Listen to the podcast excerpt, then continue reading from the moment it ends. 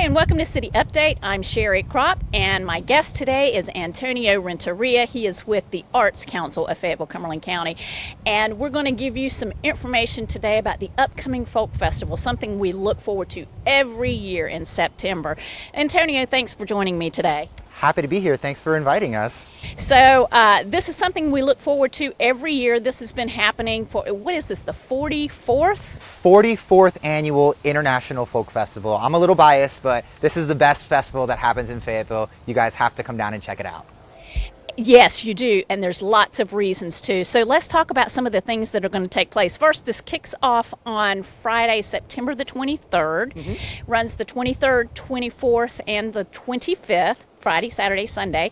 So, talk about what's going to happen on Friday. Yeah, so for Friday, we've partnered with uh, Cool Spring Downtown District for the fourth Friday. It's kind of like a Latino infused fourth Friday. They're going to have a stage using the stage that we have for the parade the next day. There'll be some um, the Fayetteville Latin dance groups coming out to help us learn some salsa, some bachata, so we can all groove together and just have a good time. It's the they got the Hay Street. Um, we'll have that 300 spot blocked off. Mm-hmm. It'll be a good time.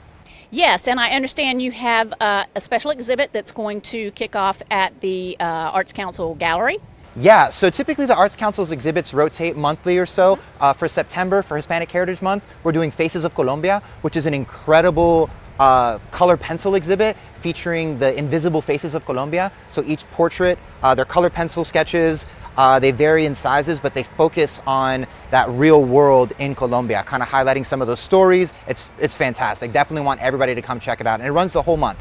It runs from that fourth Friday uh, through the end of October. And then for Saturday, this is something that we all look forward to. Uh, is the Parade of Nations? Talk about that. Yes, the 44th annual Parade of Nations. So the Parade of Nations is one of the best parts about the International Folk Festival, right? It starts at 10 o'clock in the morning. We've got 30 different countries represented uh, from all over the world. Uh, the 82nd band hopefully is going to join us as well. It should be, it, it's a really great fest, uh, parade. It is, it's fantastic. And, and I enjoy seeing all of the different colorful um, costumes and the dances and different things that they do. It's, it's wonderful. You don't want to miss that.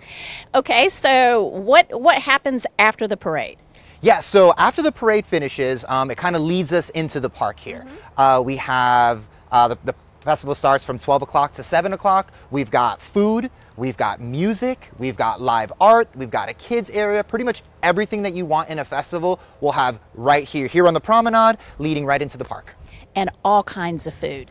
All kinds of food. I want to say we have about 30-ish food vendors, um, over 20 plus different international ones. Uh, we've got some new ones this year as well. It's it's some of the best food that you'll come out to have a festival. Absolutely. And what a great way to experience uh, the culture and the food from from countries all around the world. Yeah, and we could talk a little bit about them too. We can highlight sure, some yeah. of those. Yeah. So we have some of the staples, some of the favorites that everybody loves. You know, they come out for Puerto Rico, have some of the empanadas. We've got Thailand, who always does great stuff. They got the Thai tea and the egg rolls. Mm-hmm. We've got Japan and Okinawa, and then we've got some new people too. We'll have Haiti that's coming out for the first time this year. We've also got Azerbaijan. They just started a nonprofit organization out by Raleigh, and they want to come showcase the culture. So you got those as well. So it's a really good showcase of food. And then of course all the favorites. You know, people love fair food and they love the the stuffed Oreo, the fried Oreos, and all that stuff. We'll have that as well. I'm getting hungry. I know. Uh, okay, and then some of the live entertainment will be.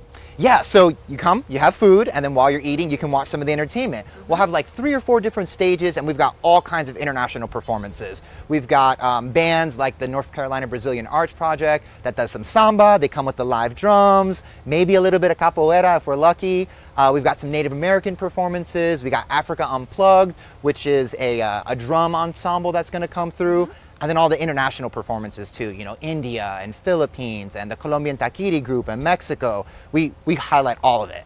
And there'll be arts and crafts uh, plenty of vendors downtown so there's going to be something for everyone absolutely. We're going to have a whole arts market. We'll have over 30 different arts uh, arts and craft vendors there that you can come through. You can find your different wares. We'll also have live art.